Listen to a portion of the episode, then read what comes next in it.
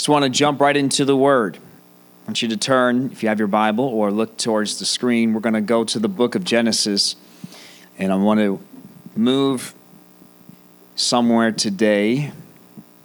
I want to move from Noah to a different perspective.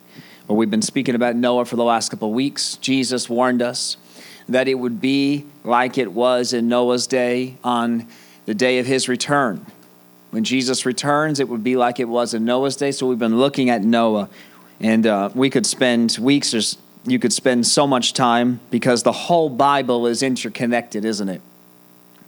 In fact, the Bible is so important that we not just look at the pieces, but we look at the pieces in the order they were designed to be in. I was just, the Lord started showing me how the Bible is like a puzzle. If you reach your hand in the box, and you pull out a piece, it's not going to make much sense. Some people say, I don't understand the Bible because you just don't have the full understanding yet, right? And then you could take all the pieces and you could dump them on the table and see them all at once, and it still doesn't make sense. But they are put together in a particular way that creates a particular picture. And the picture points to Jesus.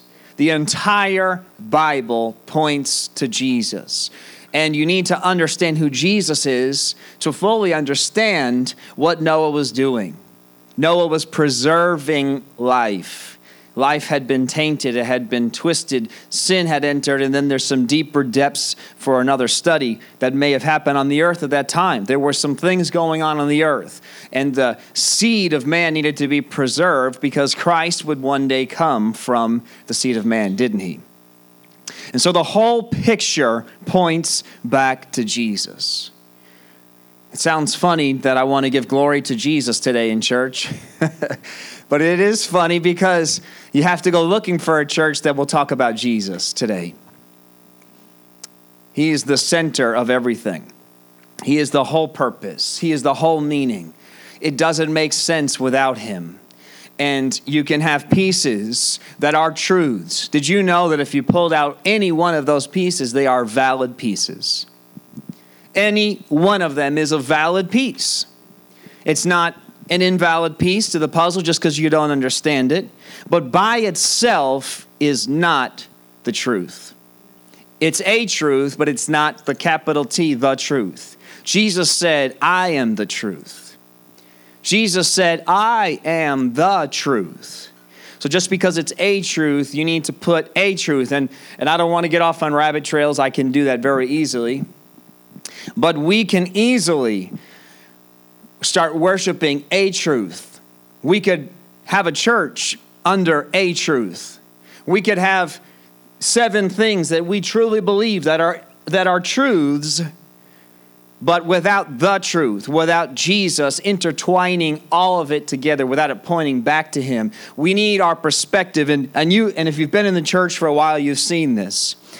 I like to say we take the best promises and blessings of the Old Testament and we wrap them in with the love and the grace of the New Testament and create our own gospel. We forget the hard times, the mistakes, and the judgments but it's all intertwined together to create one picture. At the end of all of it is love. God said that He is love. So that means that all of it, whether we understand it or not, is all pointed towards Christ who is love. Amen. With that stated, let's turn once again, and then I want to move somewhere from here. Genesis chapter 7 says, Noah had prepared. Who knows that the Lord has given us a timeline? The Bible is also a timeline. He said, You don't know the day or the hour, but you will know the season. Who's aware of the season we're in? If it's not the season of Jesus' return, I believe that we are. But that's okay. I can be wrong. We can be wrong in that. It's still a season to be pressing into Him, isn't it? That's the season we're in. We should be able to look at the buds and we see it's springtime. It's very obvious that it's springtime. If you have been sneezing and rubbing your eyes this week, it's obvious that it's springtime. It's obvious that we are in a season where the Lord is calling us closer. He's calling us in. If you are listening to the Holy Spirit, He's calling you in. And I said last week a statement come out of the world and come into the ark. And I just want to talk a little bit deeper of what that ark is. And it says here in Genesis 7 that Noah had listened, he followed, he saw the timeline. There was a game plan that God had, had uh, preordained uh, before Noah and or before this day came before chapter 7 god had a plan. Noah walked in it. He followed god. He trusted god. We could go there again. I don't want to repreach it but he just listened blindly. He had never seen rain before. Didn't really even fully understand what god was about to do but was willing to trust god because he understood who god was. He walked with God. And because he walked with God, he was willing to listen to what God said, whether he fully understood what that meant. And so it says in verse 5 Noah did everything. Everybody say out loud, everything. He did everything as the Lord commanded him. He didn't do parts. He didn't do portions. He didn't go for 50 years and stop. It's for the entire 100 years of from when the Lord spoke this till he was 600 years old, from 500 to 600 or somewhere in that time frame, 100, 120 years. He stayed faithful and did everything. And then, verse 9, they entered the boat in pairs, male and female, just as God had commanded Noah. They entered the boat. Verse 13, that very day, Noah had gone into the boat with his wife and with his sons and their wives. And in verse 16, it says, a male and female of each kind. He also brought the animals in. That's not folklore, that was truth. Just because we don't understand it doesn't mean it didn't happen. God could have shrunk them down to microscopic germ sized animals, whatever, who cares? God can do whatever he wants. I mean, when you look, it's no less crazy that the planets just float in nowhere. Why do we try to figure all this stuff out? But we don't worry that the, literally Earth is just floating in what? How does it float in the darkness? What makes it float? But then we got to figure, oh, well, I don't believe in Noah's Ark, though. I mean, come on, man. I mean, hello, like I've said before, if you're a father and you watch the baby come out of your wife, that's enough to say, I believe in the ark because that's crazy. and that just happened. Saw it with my own eyes. That happened. that's crazy. Shouldn't have happened.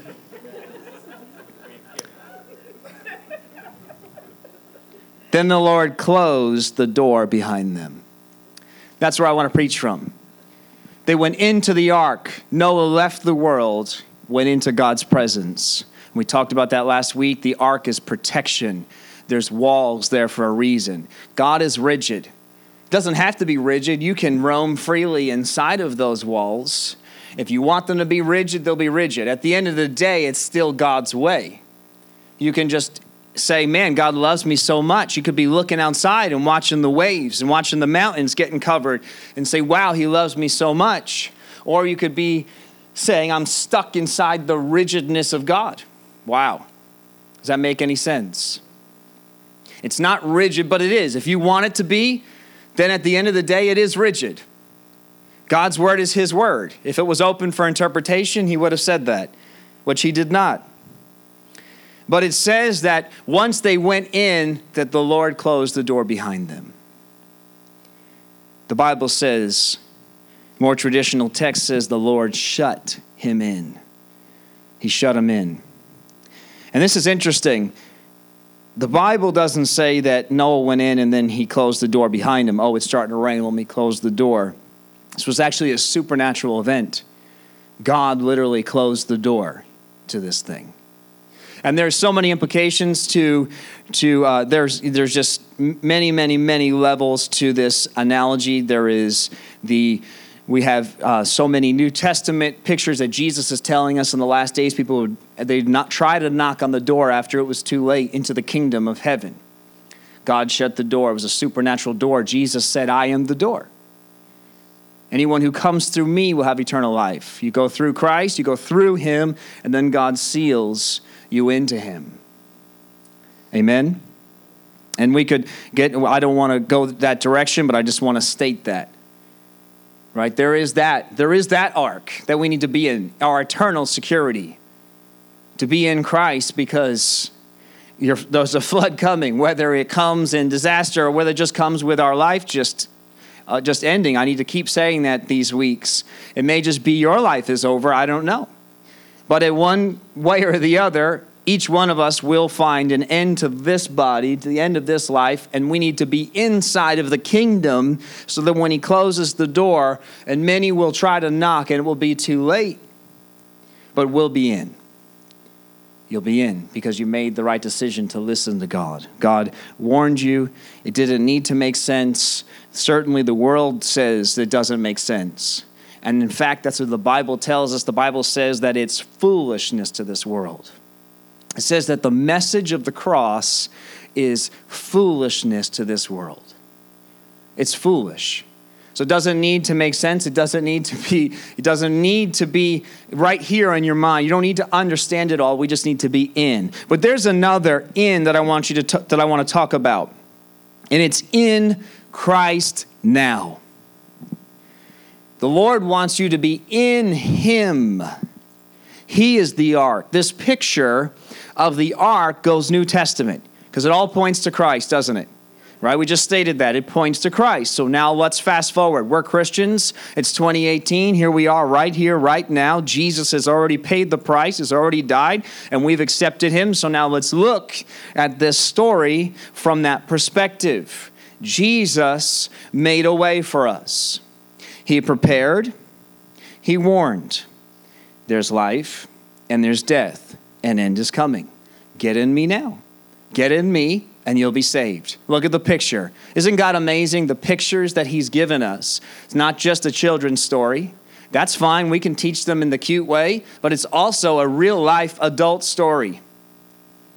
It's a real life thing that we need to be thinking about. We need to be in. And, and that's why we're in this church, because we are in Him. But He's actually calling us into the depths of His heart.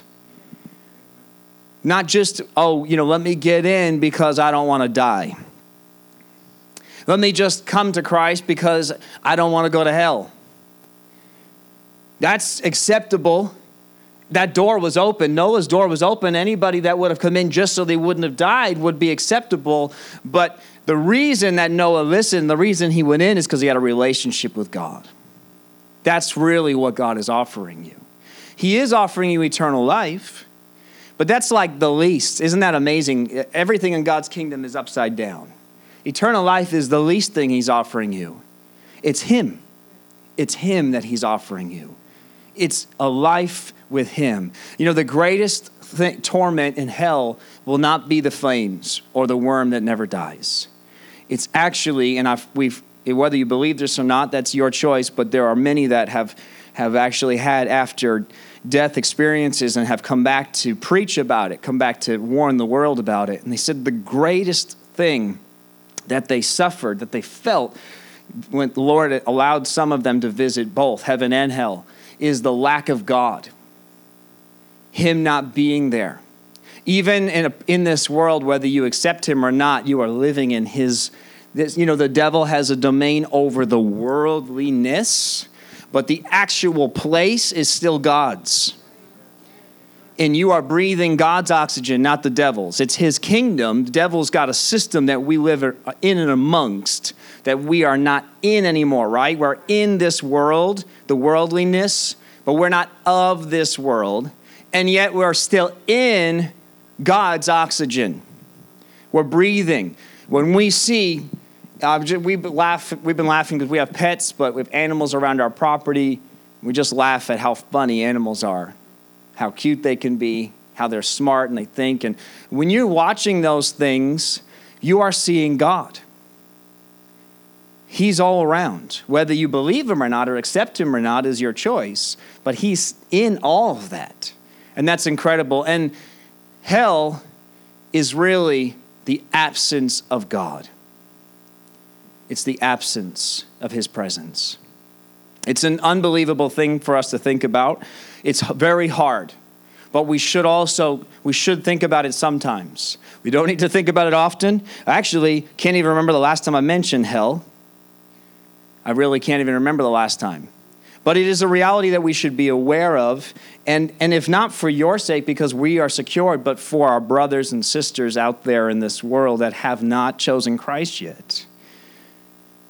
We can't, I'm not asking you to carry an unnecessary burden that's not yours to carry. You cannot save anyone, Jesus saves. But to keep being the light and the message of Christ.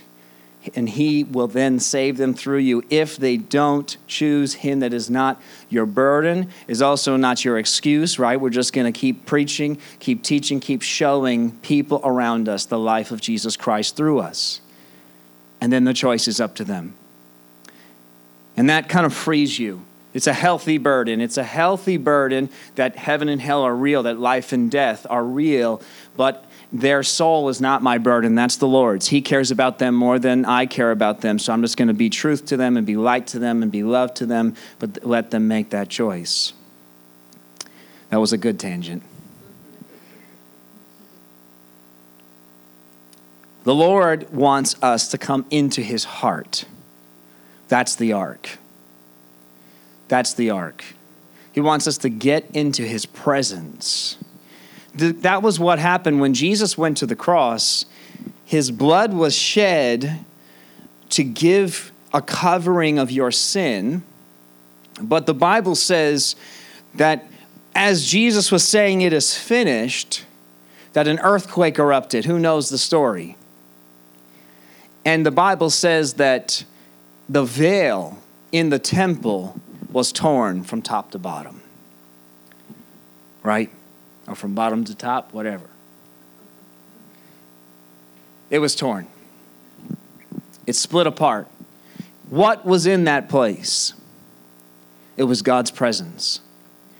God's presence, because of our sin, had to be kept in a holy place. And through Jesus Christ, Jesus' blood became the veil that you can walk through. And as soon as you walk through it, it washes you clean and holy into his presence. You know, you can hang around Jesus and never actually receive him. The, I have proof because we see the stories. That's not my theory, it's not my opinion. Thousands upon thousands were touched by him. Thousands. And yet, in the upper room after the cross, only 120 were praying for the Holy Spirit. We have 5,000 men and then women and children on top of that were fed, right? And 4,000, another story. That's 9,000 just men alone. Who knows what they were as families that were fed by him miraculously. We have the story of the lepers, and he heals them, and only one comes back and says, Thank you. Only one.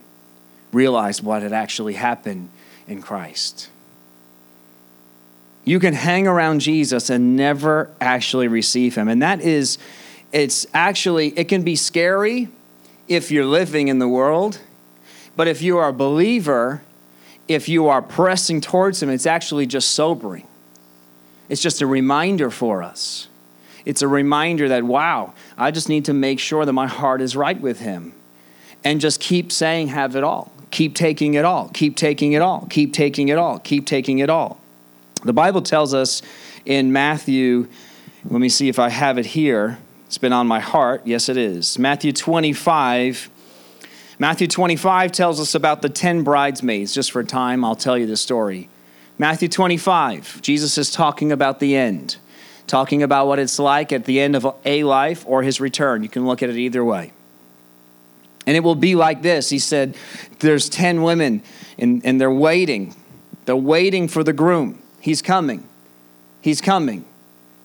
And they all fall asleep, it actually says. Everyone falls asleep. Both those that, it says that there were five that were ready and five that were foolish. Five were were ready. They had oil in their lamps, and five didn't. And then all of a sudden, the alert is coming. He's coming.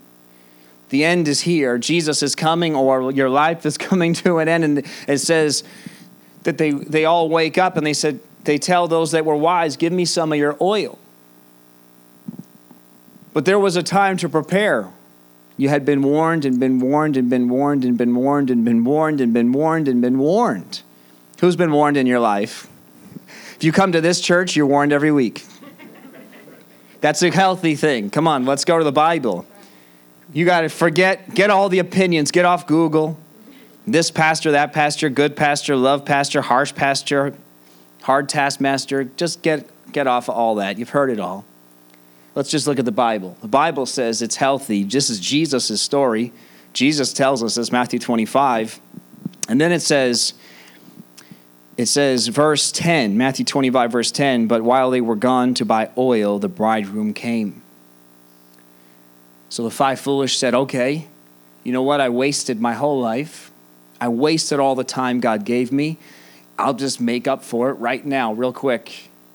And uh, like I said, there was, you know, this is, there, there's multiple levels to this story because I did get to, as I've said before, it's one of the best stories of my life, hold a 90 plus year old man's hand at his deathbed and him he could all he could do was squeeze my hand to accept Christ couldn't even have the words just squeezed an acknowledgement if you can understand this and this is what you want.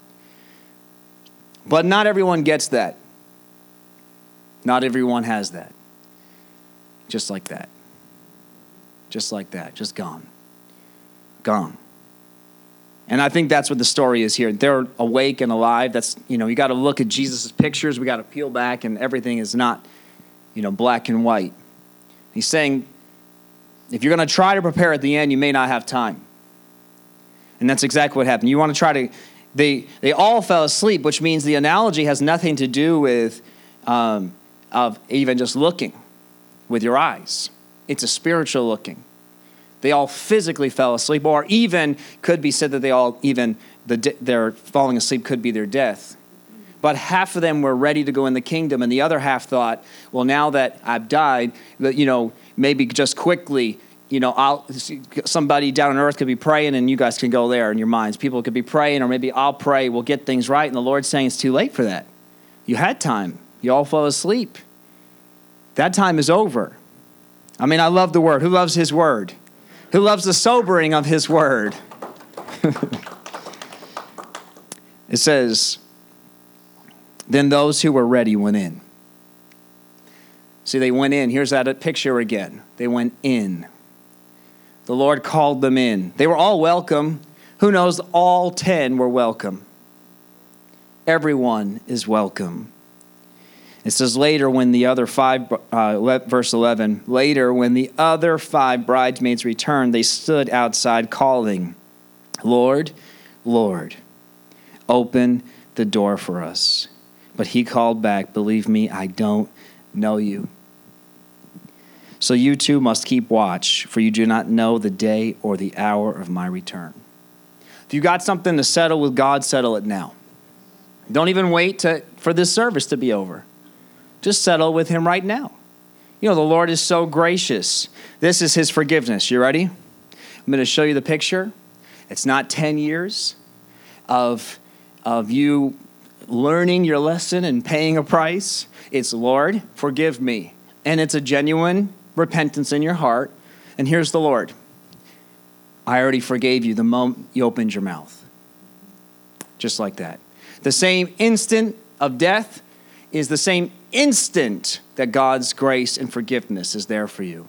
If there's something that's not right, don't wait, because the Bible tells us that there would be some that thought they had time to get things right, and the end came before they realized. It says, So you too must keep watch. You too must keep watch. So the Lord's calling us in, though. You know, that's the sobering part, and I wanted to read that. It's been on my heart, and I actually just had it stuck in there. Didn't know I was going to mention that chunk of scripture today but it's been in my notes for some weeks, just kind of in there, and it was the Lord's moment today, that's for sure. But the Lord wants something greater.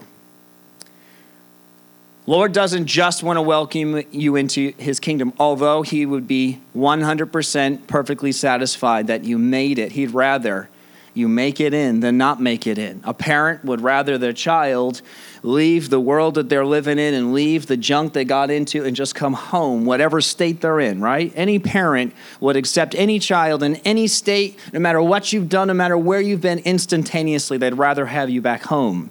But even better than that is the child that doesn't go out and do all the stuff that they got to come back from. The Lord, if you are willing, if you will get into Him now, will keep you from all that heartache that you would have to then repent from later. It's so quiet in here. Amen? I want you to look at John chapter 15, one of my favorite chunks of Scripture, the whole Bible, because Jesus is talking to us here in such a loving way. He loves us so much. Jesus loves you. He paid a price for you. He died for your sin. He took your place. He stood in the gap for you. He conquered the devil for you. He seated, he is seated at the right hand of the Father and welcomes you to sit with him in heavenly places. It's amazing, isn't it? The gift that we've been given. It says in John chapter 15, verse 1 I am the grapevine, I am the vine, and my Father is the gardener. Everybody say, The Father is the gardener. You're probably just starting to get into your gardens, so I think this will be an analogy worth talking about right now. Makes sense to me. I've been out pruning this week. It's not fun, actually. I don't mind the task, it's just such a big task. but it says in verse 2 He cuts off, everybody say, He cuts off.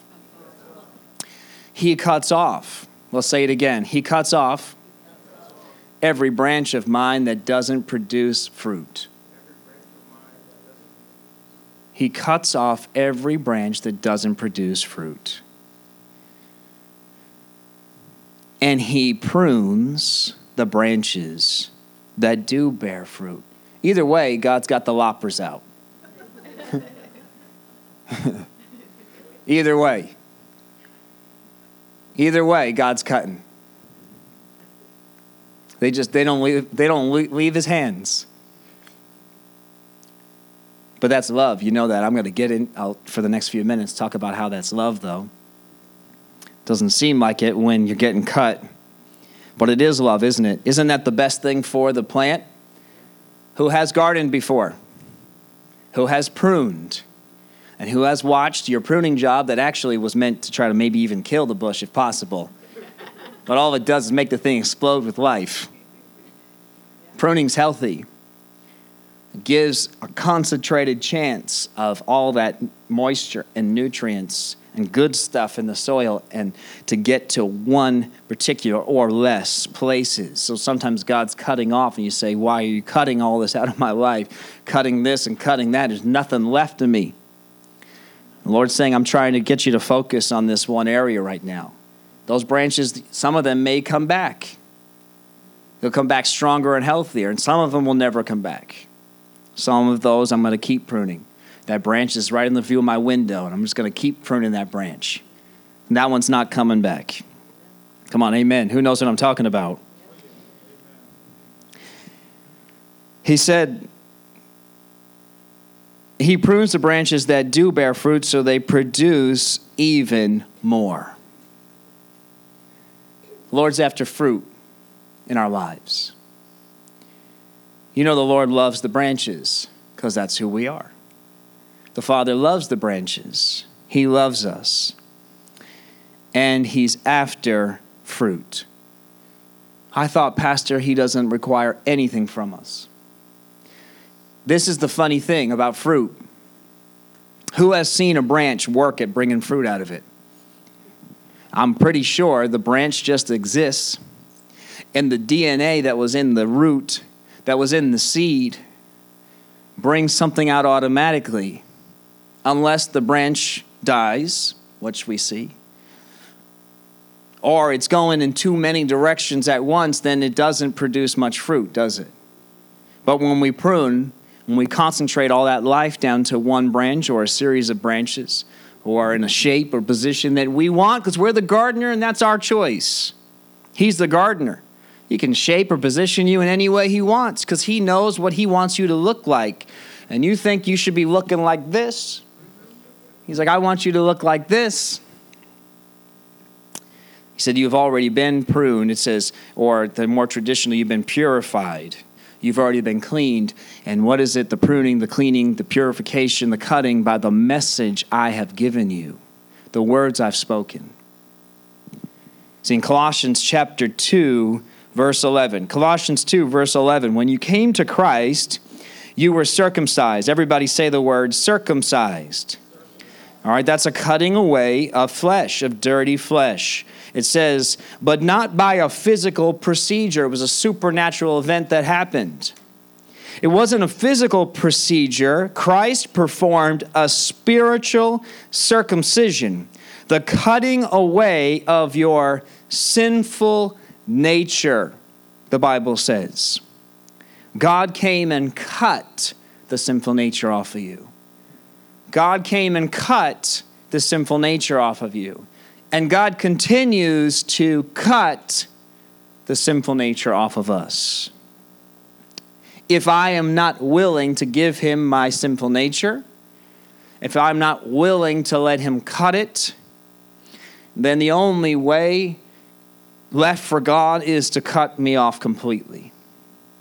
The Bible says, He said, a branch that does not bear fruit is cut off. That's the word. That's the Bible. If you don't let him do it, this is his word to you today. Let him cut what he wants to get cut off before he cuts you off. And he doesn't want to cut you off. He said, I didn't want anyone to perish, but all, right? He didn't want anyone to perish. He wanted all to have eternal life. Let him cut off before he cuts you off. It says back in Colossians, verse 12 For you were buried with Christ when you were baptized, and with him you were raised to new life because you trusted the mighty power of God who raised Christ from the dead.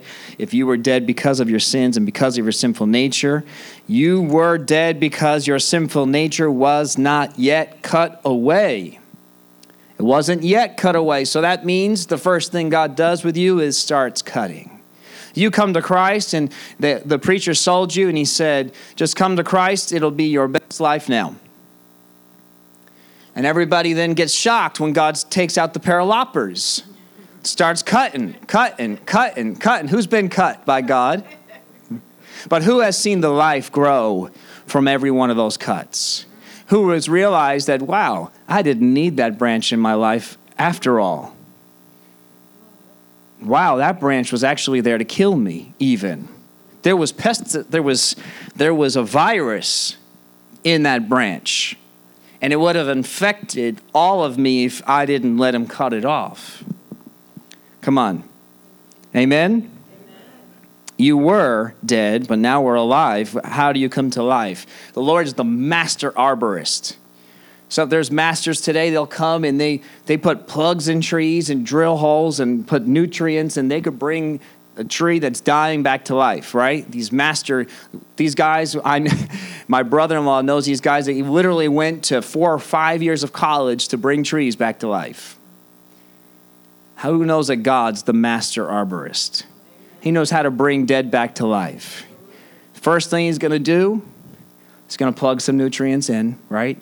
That's the church body, it's the word, spending time with him, and then he's going to start cutting. Because these things here, these are gone. These aren't these areas aren't redeemable. The root is you're redeemable, but these areas got to go. In order to save the tree, I got to cut. And if you've been cut down to the stump,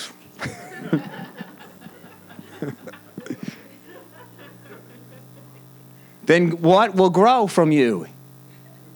Only Christ. Only Him. That's not a bad thing. That's not a bad thing. The deeper He cuts, the further He's cut, the more junk He's removed, the more Christ. So don't be upset. Lord, there's nothing left to me. I feel like there's nothing left sometimes.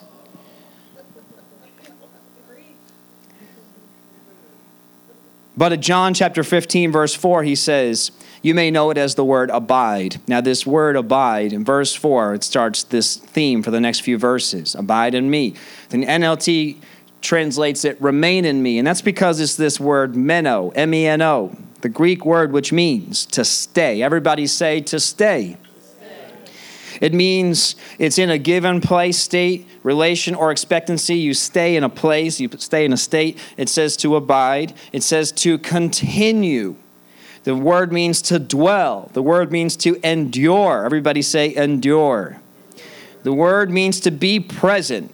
The word means to remain. It means to stand, to tarry. This word meno means this is where I live and I'm not moving. I'm going to live here, I'm going to stay here, and that's it. And Jesus says to us in verse 4 remain because you have to. Remain because you don't have a choice. This is a conditional verse. That means that he is warning us that he's telling us to do something, that we would, our human nature would be to do the opposite. We've all tried. We don't even realize. We start withdrawing. Who has start who has been in this place? Ready? I will prove it to you right now. You don't even need a verse because a verse written on your heart. You ready? I'm going to say this to you, and you're going to hear about a thousand Bible verses on your heart at once. Who has felt, I'm far from God, I need to get close to Him? I need to get back to Him. Every one of us. The Holy Spirit, I believe in the Word, so we need, we need to study this Word and ins and outs of it because it is, keeps us safe, protects us, part of the ark. But the Holy Spirit, he won't, you won't even need a verse yet. Before he even, when he starts getting to the verses, you've already been withdrawn for a little while. The Holy Spirit will come to you and say, Getting a little far from me. And then what happens? We start drying up. Our fruit, lack of fruit in our lives. You know the gospel is simple? I love the idea of theology, I just hate all the big words. Jesus never uses any of them. Jesus just speaks so simple. Come on, guys, enough of this like 10 years of, I love Bible school studying the Bible, but 10 years of just it ends up you just leave so filled and puffed up with junk and theories and big words. Tom and I were talking about some big words this week. It's like, what do you think about this? I got to go look it up. I understood the concept, but I don't know those big words. I know the word, I just don't know what the theology is behind it. Jesus is so simple. You stay in Him, fruit comes out of you. You start withdrawing from Him, you start dying. What a simple gospel. And you don't need a preacher or even the Bible to tell you yet, although it will. Preacher eventually, the Holy Spirit starts putting scriptures in your heart, start hearing around you. Preachers will come to you and say, hey, and especially then when someone starts saying in public to you, you've been far a long time. It's all out of love, though. Every one of those stages is love. The Holy Spirit comes so gentle and he starts, you know why? He's trying to get life to you. What happens inside the vine and the branch? There's a, you cut open a branch, and what happens? Right? The moisture, the sap comes out. The Holy Spirit, you know, we go through the Word, and there's so many pictures, but the Holy Spirit is, is pictured as the water. He is the life. Jesus was the facilitator of life, and the Holy Spirit is actually in us. He's the one bringing life from Christ, carries it from Christ. Jesus said, Wait and tarry, remain. Wait for the Holy Spirit. The Holy Spirit will bring you the life. So, Holy Spirit's come tugging. He's like, I can't get in this door. I'm knocking. I'm trying to get in that area in your life. I'm trying to get in, and you're not letting me in. And that's what the Holy Spirit does, and we can all identify with that. We need to let Him. That is our choice to let Him in. He'll keep knocking until the very last breath you take. God is so faithful. He is so faithful to us. He will never leave us, never abandon us, never forsake us. But He'll keep knocking and knocking and knocking on our door. Remain in me, and I will. This is the amazing promise. He doesn't say, I'll remain in you regardless, and then because of that, you'll remain in me. I believe the language of God's word is on purpose. And it says, Remain in me, and I will remain in you. And this is so on purpose because Jesus offered his life unconditionally for you and then never forced you to accept him, but offered himself to you. And then you chose him. It was already done for you. It's like a present waiting there already wrapped, and it says your name on it. It's just you open it and accept it and receive it. So it's his will for us to accept him and then everything in him he doesn't hold back does he god doesn't hold back the more doors you open to him the quicker you open to him the more you let him have you the, as is as quick as he will take you there are some people that take 60 years to come to the full revelation of Christ. And you know what? At the end of the day, I just preached on that some weeks ago about the prodigal son. At the end of the day, the Lord loves us all, and we're all on a different journey. But if you are willing, who has seen someone get saved and they, it's like they just come to these places in God? Man, they just they they kick the junk and get into a place with God so fast. I'm always I love to see that as a believer. I love seeing someone not take so long. It's fine. Listen, if you've been on a long journey, then so be it. Don't leave the journey. That's the key. Stay. That's what we're saying. Remain. Stay. Might be slower, but I love when as fast as you let the Holy Spirit in is as fast as He will work. You open the door, He's getting in there and He's cleaning house. But what we do is we lock a whole bunch of doors. We say, You can come into my living room, but don't look at my bedroom. It's a little messy in there. That's funny because that's everybody's home.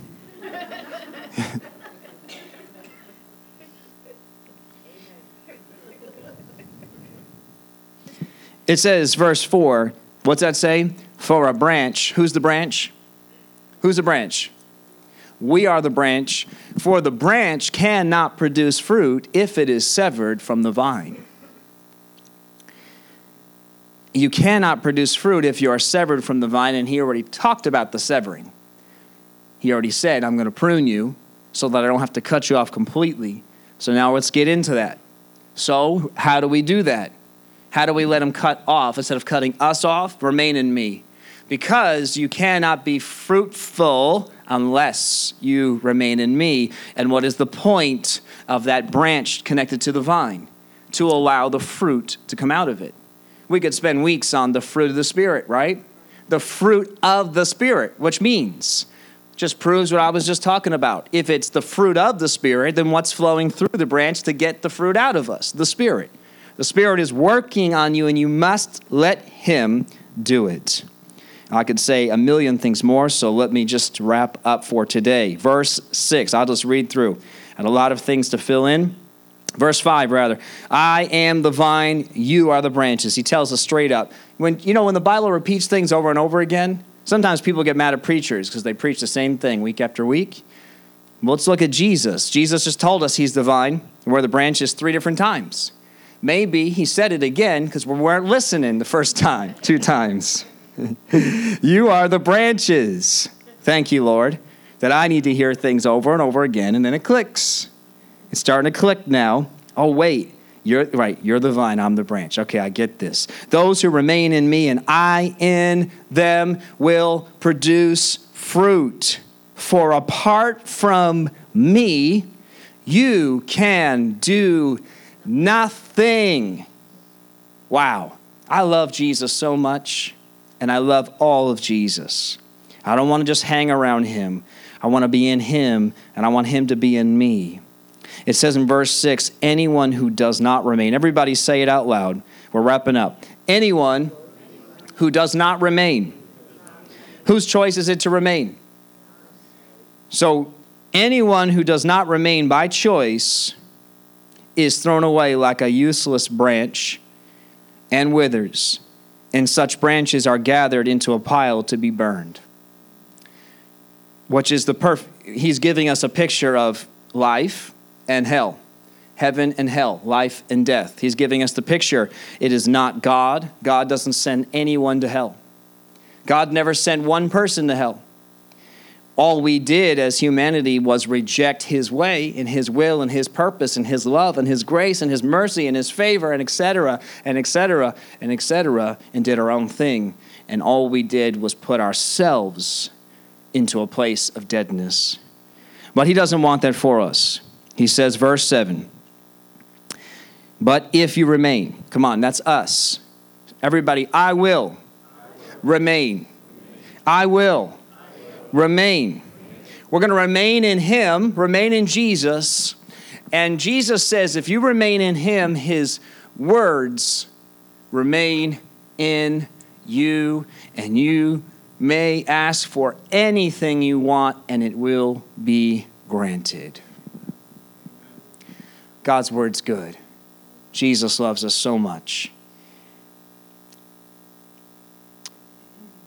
He said, I'll just read just to these last three verses here. It says, When you produce much fruit, when you produce much fruit, you are my true disciples. Let's get the picture. He's the vine, we're the branch. Produce fruit. Simple gospel. If you don't produce fruit or you're not producing fruit, you're either in the process, that's a different sermon, you got some grace, maybe you're still getting there. Lord's dealing with you or it's time he's going to go he's going to cut. Just keep letting him cut the junk off. It says this brings great glory to my father. It's all ultimately about god and about him isn't it? We let the fruit come out of us. Whose fruit is it? Is it your fruit? It's his fruit. And you get to be the branch. You get to be the carrier of the nutrients to a bud that brings forth fruit. That's incredible. The full the real gospel is not Jesus or you know God you owe me. When you start knowing Christ in this way, John chapter 15, you stop asking God, demanding God. When it comes to the verse we just read about asking him for anything, you're not asking him for Ferraris anymore. You're asking him for your brothers and your sisters. You're asking him, Lord, touch my heart. Lord, I want to know you greater. You start asking Him the prayers that we see the greats in the Word. It's very little self and a whole bunch of God stuff starts coming out of their mouth. He says, This brings great glory to my Father. I've loved you even as the Father loved me. Remain in my love. In verse 10, when you obey my commandments, he tells us how. How do you remain? And this is this is the last verse. How do you remain? Everybody say it out loud. How do you remain? He tells us how. I already told you the Holy Spirit, we know it. Without even a verse, you already know, you can feel it in your spirit. We're spirit beings. You know, and the Holy Spirit starts saying, I need to work on that area. I need to get that out of you. I'm trying to get to you. And the word will say the same exact thing. But before the word is even spoken, you can feel the Spirit of God touching your spirit. I love that. I love when He touches me, starts pricking me. But he said, When you obey my commandments, you remain in my love. When you obey my commandments, you remain. You remain by obeying my commandments. You remain, excuse me, you remain by obeying my commandments.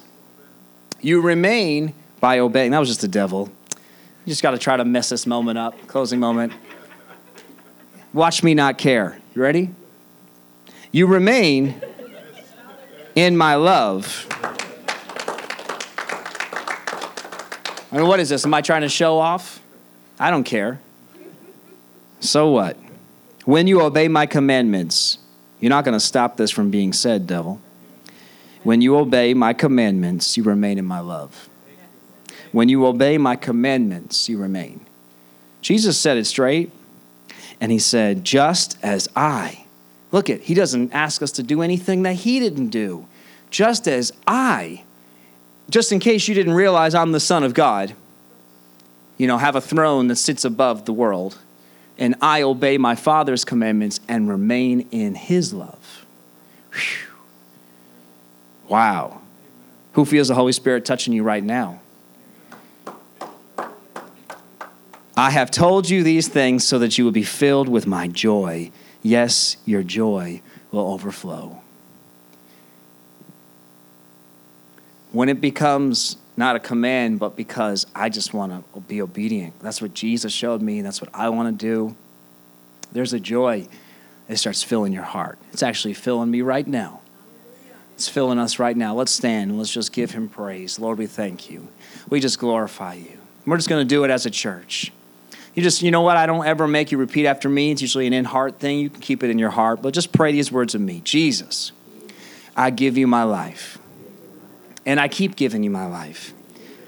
And tomorrow morning when I wake up, I'm going to give you my life again because your word says it's a relationship, it's a choice to remain. And I want to remain. I want life in me. And I want life to flow through me. And I want to bring you glory by your fruit coming through me. In Jesus' name. Amen. Amen.